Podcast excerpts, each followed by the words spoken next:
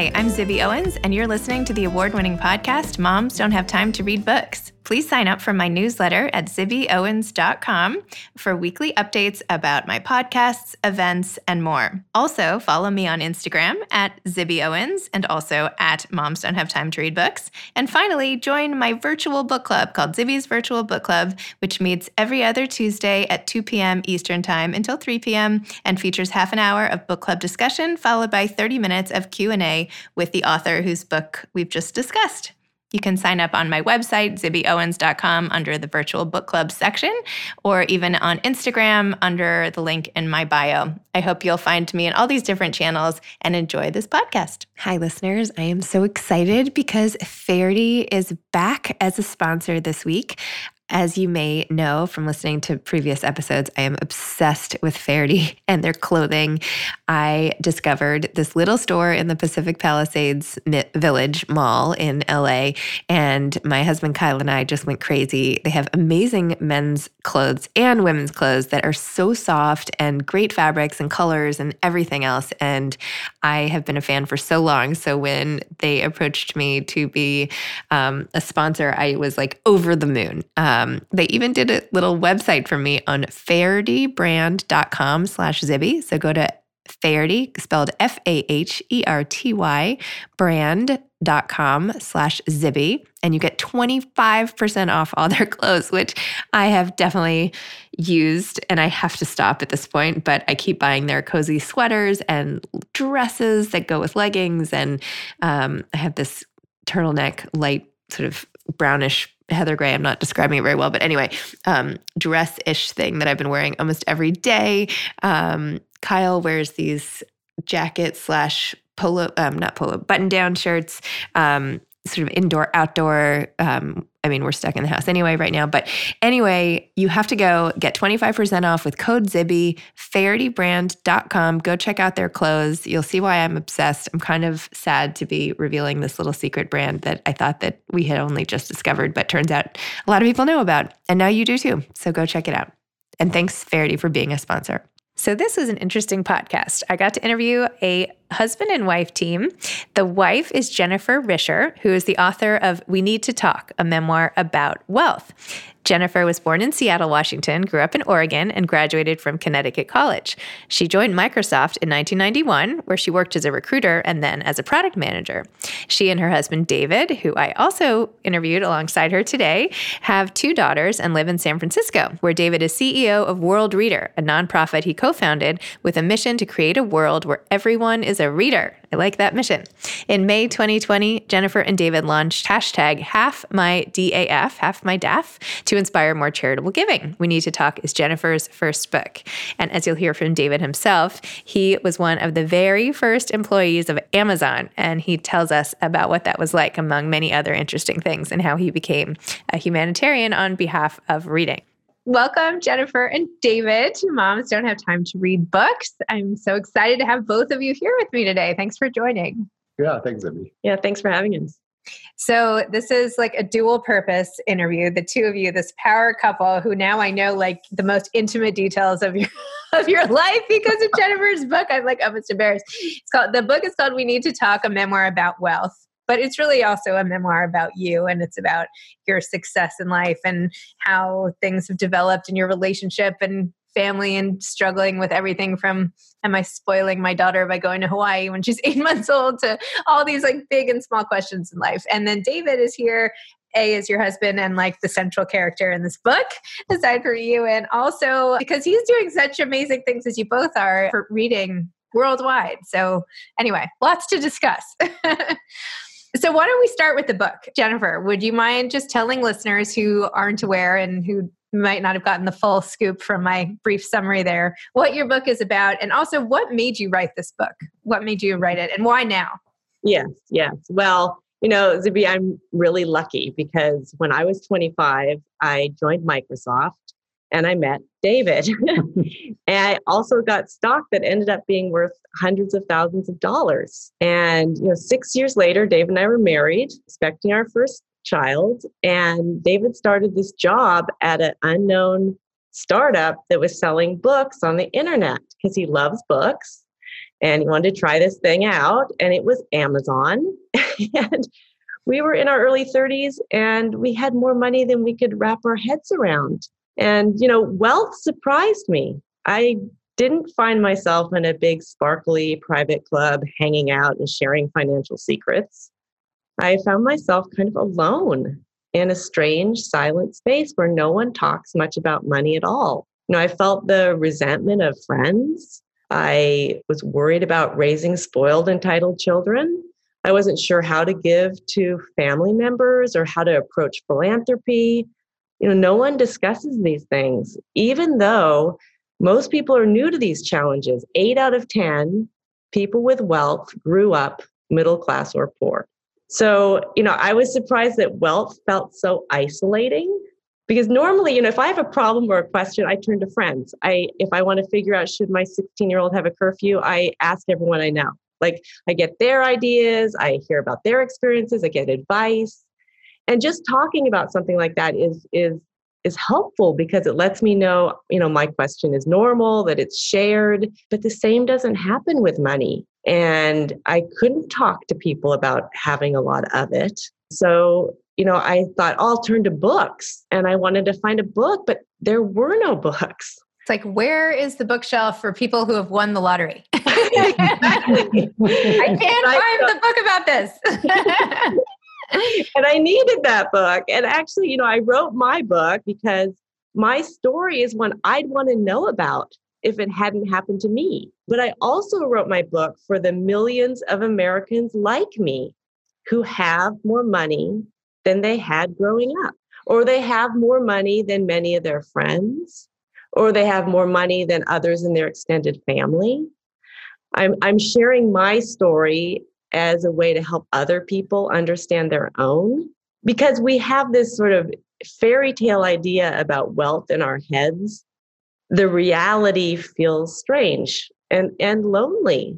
So you know i'm, I'm not trying to show people how to do rich right. I, I don't have the answer for that but i am offering up this story that hasn't been told I feel like you came in also, sorry, I, hope I didn't interrupt you, but you came in with this bias. I mean, I feel like your family was particularly not anti wealthy, but just like, you know, there was such a judgment attached to spending anything. Like, I feel like you had such a chip on your shoulder. Like, maybe not yeah. everyone coming into wealth is that almost disdainful of it or like i can't enjoy this house or i can't you know get a connecting flight or whatever it was right or right no. airport or you know you i feel like you had a particularly strong background against it yes. and then when you when you like found yourself in it you had to do a lot of mental work to kind of you know it's like cognitive dissonance in a way right absolutely yes i mean i think you know i to become something that you're biased against yes. is tricky. So I had to really work through that.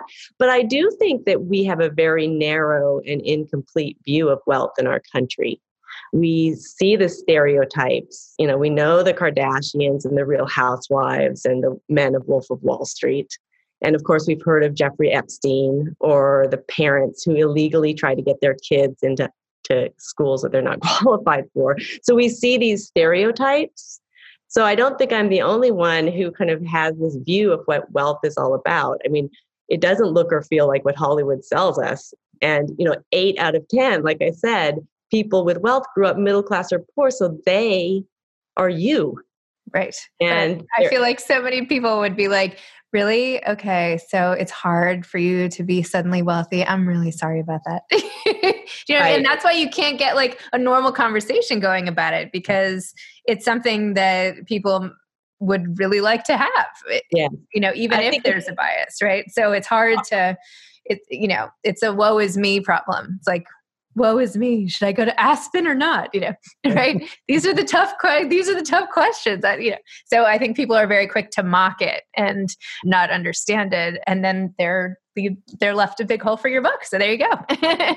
Well i think there's a reason this book hasn't been written. It's because of that. And i think it's important to start conversations because you know no matter how much you have in your bank account if you have parents if you have a partner or siblings or friends, you probably know that money is uncomfortable to talk about. You probably have faced sort of that awkward money moment, or you have some money issue sort of hanging over your head. And, you know, it's emotional. And these emotions are universal. You know, no matter how much you have, we have a lot of fear.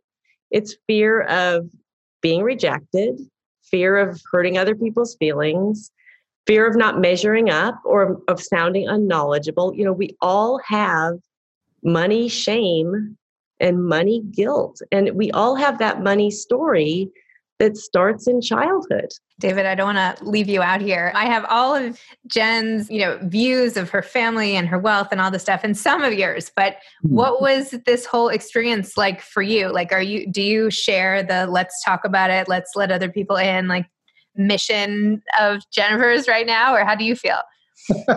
For sure, the answer is yes to that question. I do. But yeah, I mean, my growing up was different. And I didn't grow up with a lot of money myself. In fact, I was raised by a single mother. And, and for me, and, and our sort of big event for the week was going to the library and coming home with a big stack of books. Like that was sort of, that's how we sort of explored the world. So, in, in which obviously has something to do with what I'm doing now. But, you know, so for me, there's probably less emotion in a sense tied up. You know my mother my, what my mother would say is we're not poor we just don't have any money. And so it's just kind of like a, a, sort of a neutral statement. So i didn't have that sort of you know kind of bias coming in. At the same time i had no preparation for what we've gone through at all at all. And, you know, as Jen said, I mean, this is the book I would have looked for in the bookstore if, if, it existed, but instead, you know, she had to write it. Wow. And by the way, I used to work at a company called Idealab. I don't know if you knew it. It was like a big deal in like 2001 for like a, oh, hot, a hot minute. So I had a moment with stock options because I was one of the, I was like the 25th employee. And all of a sudden I was like, oh my gosh, you know, this is going to be amazing. I'm going to this like huge pile fall into my lap. Anyway, it didn't happen. But I know when you were saying how people had the stock price, you know, in the office, sort of like checking all the time. That was sort of became the culture of of some of the operating companies. So anyway, I don't even know why I bothered sharing that. I want to hear about the new nonprofit and half my DAF and all these things that you guys are doing to like change the world, Worldreader and like everything. So how when did all this when did the nonprofit element giving back sort of start, you know, bubbling up in your lives? And how did it come to this? I mean, it's something we can probably both talk about, and we have, you know, maybe a little bit different perspective. Neither one of us really grew up in a family that gave a lot of money away. We didn't have any money to give away. Jen's parents weren't really weren't really wired that way. And so for us, I mean, Jen talks about this. You know, sort of our first sort of philanthropy, I guess, was sort of you know the, our, our children's school asking us for donations and, and you know these sorts of things which looking back on it are, are sort of fine on ramps but there it, it's kind of incrementalism you know it's not really going to kind of get you get you over the sort of hump years ago, about 10 years ago, we decided to spend the year traveling around the world with our children, with our two daughters. We have two daughters. And at the time, they were very young, and we were their teachers, which is a whole separate experience and just infuriating and fantastic and everything you can imagine. But we also spent every afternoon and, and often, you know, entire days or, or, or longer working with them, doing kind of service work you know. We would we taught at a school in china for a couple of weeks taught english there. We helped paint a house and actually helped someone buy a house in vietnam and so forth.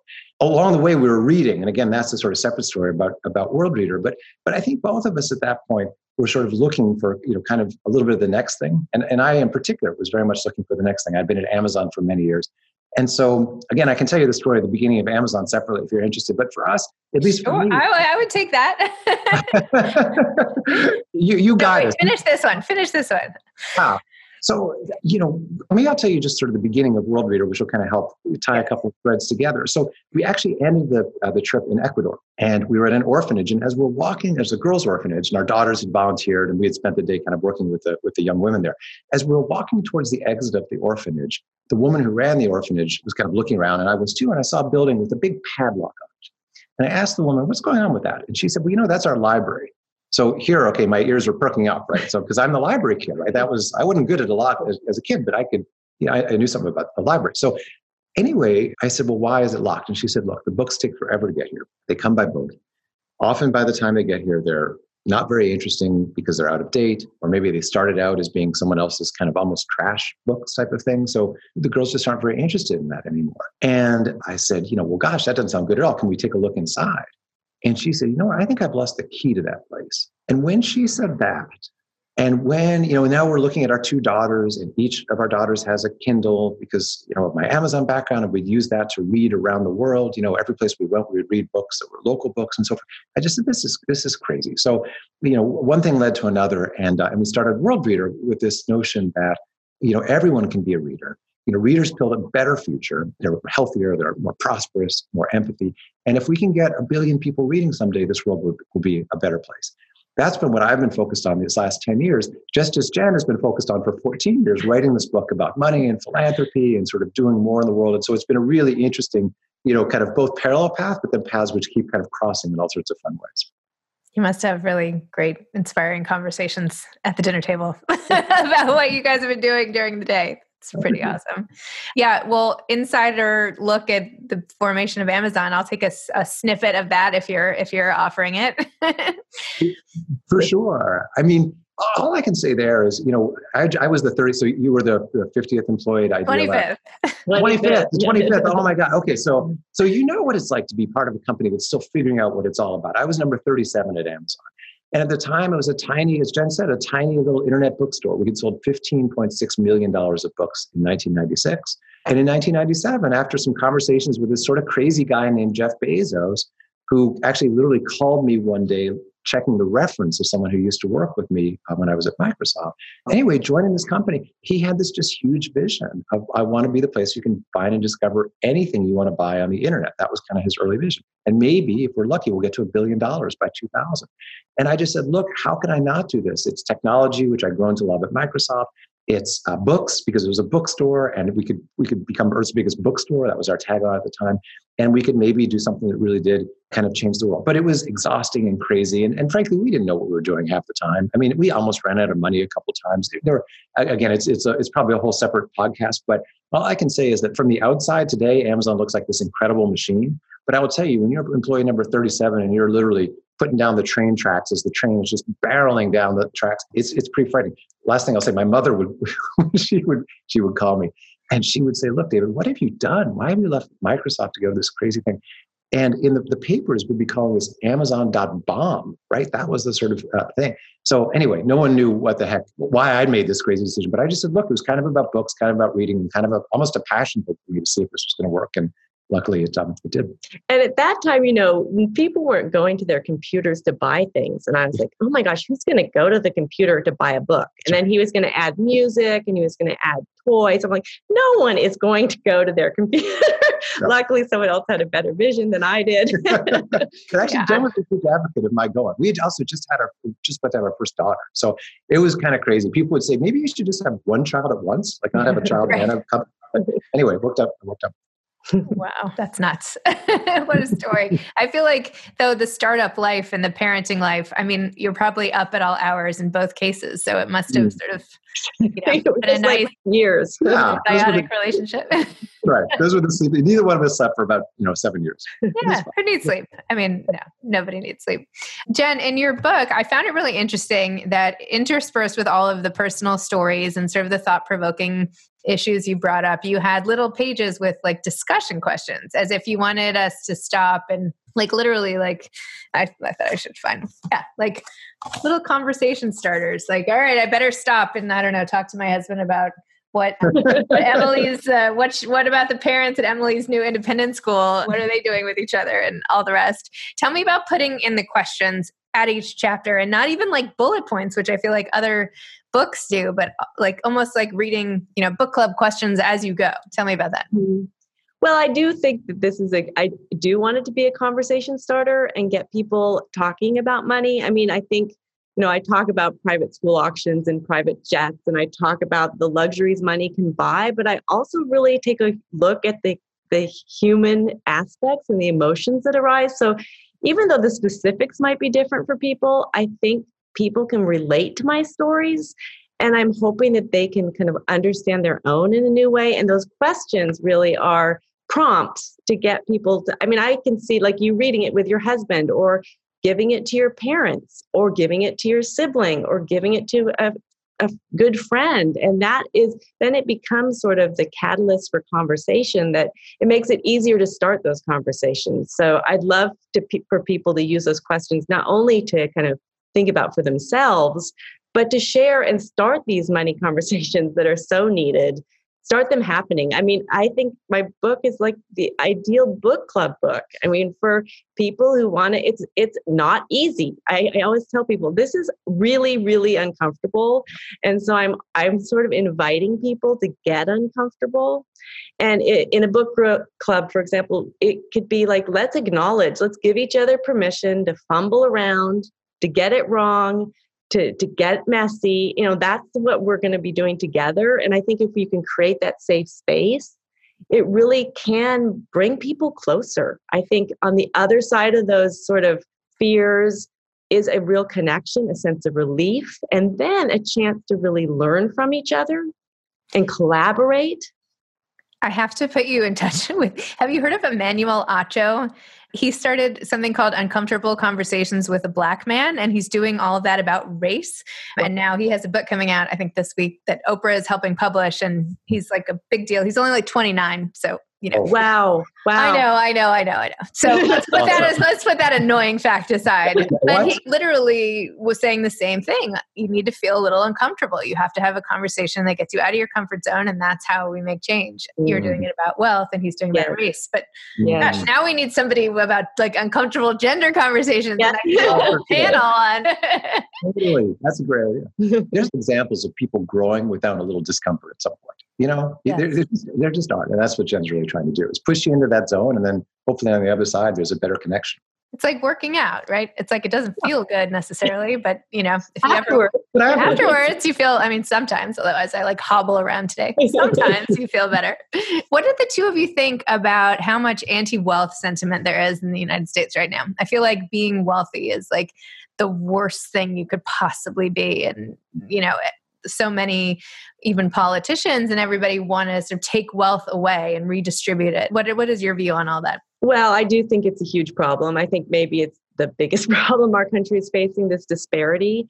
And yeah, there's a lot of resentment. And I don't think the resentment helps anyone. It doesn't help those who feel it or the people on the other side. I mean, when there's a huge and influential segment of the population that isn't talking to each other, right, and who feels attacked by this or you know and isolated it's not making them empathetic or generous. So you know we need to kind of start closing this gap. I mean our silence creates a lot it has a lot of power. It, it helps kind of keep the status quo in place. So i'm hoping to get conversations going that can kind of shake things up help us recognize our own privilege in a new way help us feel more accountable through conversation help us collaborate. I mean we have have the power to do amazing things and help bring this country together. It's what we need right now is to be united and to shy away from the the the resentment and the and the huge disparity i think is not a service to anyone. I mean yeah there's there's people are going without housing without health care without food. There's an education crisis. I mean we this is the moment that we need to face this and if we're just going to turn our back or pretend it doesn't exist or, or kind of accept it that's that's not okay with me yeah I just add super quickly. I, I, just like growth doesn't come with without some vulnerability and, and awkwardness. I don't think change comes through shame. It doesn't work, and so that's not helpful. In, it to, as a country, it just doesn't. It just doesn't. It just doesn't work. Hmm. What do you think about the fact that so many of the people well, no, I shouldn't say so many. See, I'm having an uncomfortable conversation in my own head. What mm. do hmm. you think about the fact that if given the choice and you said, Do you want a million dollars? Most people would be like, Sure, hand it over. And yet, so they're like talking on one side about how they it shouldn't be that way, but if it if they were to have that happen to them, they would gratefully accept it perhaps. And the role, I mean, not to get too political, but you know, obviously there are societal issues but is it whose job is it to redistribute that wealth? Like is it the individual or is it from the government? I mean i think philanthropy is wonderful and i think we should all be kind of feeling that responsibility but we can't i mean there's it's a drop in the bucket compared to what needs to happen and it needs to happen at a governmental level policy level. Yeah we need you know healthcare for all. We need to ensure that there's a, a strong social safety net for for people in this kind we i don't want to live in a society where people are living on the street that's a disaster to me we need we need a huge structural change and I'm very thankful for our new leaders. Me too. Very excited.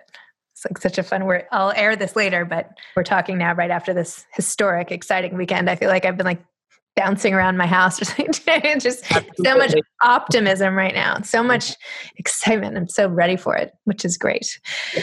I wanted to know how you're handling your daughters at this point. So mm. in order to not spoil them like today like what is what is your approach to parenting without spoiling yeah. What, what, are, what, are, the rules? What are the, you know? right. Well, the groundwork's already been laid. I mean, I think it happens early and I don't think it's like a conversation. It's, it's living your values day to day, week to week. you know, they, they're watching you. So kids see how you interact with other people. They see kind of how you make decisions, what you prioritize so i think you know it's even just having thinking about going into the grocery store with your with your kids what do you do when someone cuts you off and takes the parking spot? How do you react? Like are you deserving of that parking spot or do you kind of accept like well maybe they're in, in a rush let's find another one it's okay.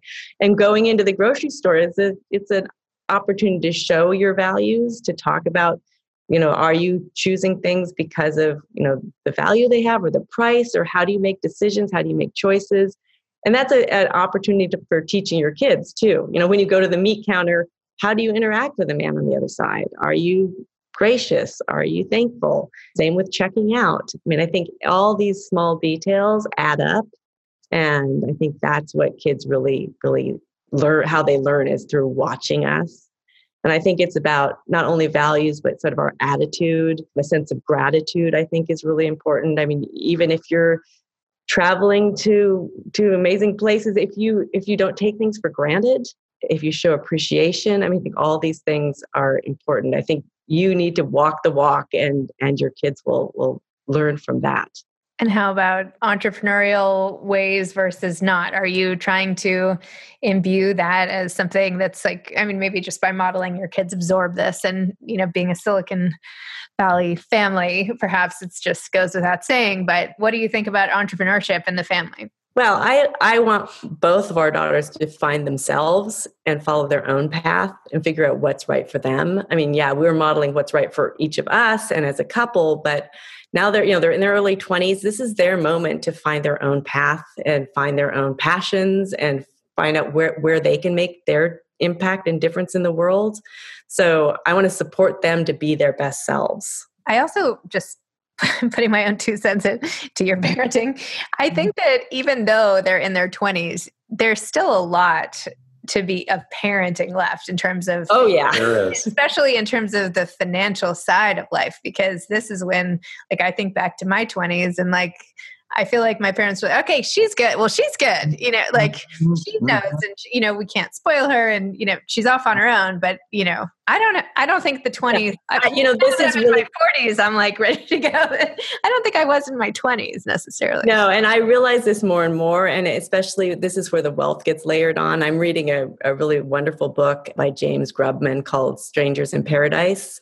And it really talks about kind of, you know, the, the stereotypes of wealth and then the the kind of attitudes that we both brought to wealth which is middle class attitudes. And and those served us well but but now we have to think about how to use our wealth in society and with our kids. And and it's more inclusive it's more interdependent and it's starting those conversations. And we have started to have kind of family conversations and and kind of talk about our values and our mission. As a family who has this incredible resource and how do we how do we make sure we harness that for good in, in the world and that our children buy into the philosophy that, that we're doing this as a family? And that is a piece that i'm we're in process right now. I mean it, so it's yeah it's a big question and i think a big question for anyone who's kind of come into more money than they had growing up you know the the big worry of course is initially like how am i am i going to spoil my kids? Are they going to be entitled? And they're going to be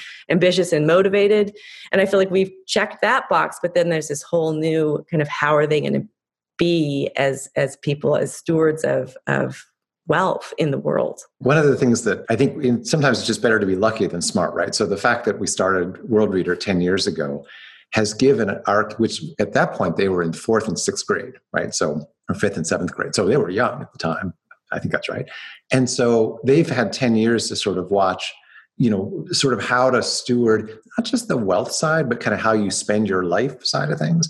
And I, one of the things sometimes people ask me about, you know, philanthropy and, and you know, rolling up your sleeves and starting a nonprofit. And, and, and, and I, my, my basic advice is, you know, do it and do it earlier than you think you should. You know what I mean? Just kind of get into it because it does set an example. First of all, it takes some time to get halfway good at it. You know, here we are 10 years later and it's still feels like a working process for, you know, for me at least, but, but also it gives your kids and your whole family a way to sort of experience it over a long period of time. And I think as Jen was saying, it's not just about that. People want to want to diminish these sorts of things as a as a, a, one conversation. You know, what does the talk look like with your kids about money or something? It's not like that. It's years of experience and watching and absorbing. And and I agree. Our older daughter actually was just up here for dinner a couple weeks or a couple days ago, and she actually brought up wealth herself and the relationship that she has with her boyfriend and so forth. It's and she's 23, so it's still happening.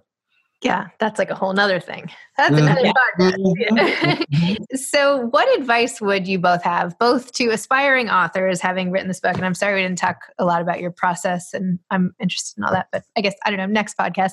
Advice to aspiring authors, and then advice to people who really want to use their wealth for good. Both. Yeah. Well, aspiring authors have a lot of tenacity. Keep going. I mean, I think I really enjoyed the process of writing. I found it fascinating as like a puzzle. Like, how was I going to piece all these pieces together, and how was I going to talk about money in a way that wasn't off-putting or offensive? So those, I had those pieces to kind of wrestle with, and I've been rejected so many times. I think it's you know believing in yourself, believing in the process, and just keep going, and you can do it. I and, I really it, it took me like many many years, so I'm very happy to have it out in the world. Yeah. And on the sort of putting money to work for good, I would say it, it really starts with looking in the mirror and and thinking to yourself, what do I what do I really care about? You know, it's so it's so easy to get confused. You know, people ask you, particularly if you have money, even if you don't have money, people ask you for things all the time. And you have to remember that there's a difference sometimes between what they want and what, what you want. If it comes to doing the, this sort of work, I mean, Worldreader now, as they say, we're 10 years old. We've we've reached 15 million kids. You know, we're using technology and local books all around the world. Actually, today, this is fun. I know the podcast will air in the future, but today, Monday, November 9th, is the day we're announcing that after 10 years, we're finally bringing our program to the United States to help vulnerable communities here in the United States. That's going to have huge ripple effects on the organization. So it's hard work. It's hard. Running a nonprofit is not easy, and, and, and sort of doing good in the world, whatever that looks like for you, these are big problems, right? The problem of literacy, the problem of the environment, the problem of pick your favorite. And so, so you better care about it a lot. Because if you don't care about it a lot, you'll give up too fast. And if you give up too fast, you'll get nothing done. That is true. Nobody ever won the race they didn't they didn't go on, right? Or whatever that expression is. Anyway. Well, thank you both so much and I really appreciated hearing your story from, you know, the proposal at dinner to like to now. So, thanks for letting the rest of the world in on on your lives and trying to help others in the many ways you do. And if people want to support Worldreader, David, how would they do that? They go to worldreader.org, worldreader.org on your on your phone or on your computer, and come on in and take a look at what we're doing. We'd love to have all the support we can get. It's the only way we're able to do our work.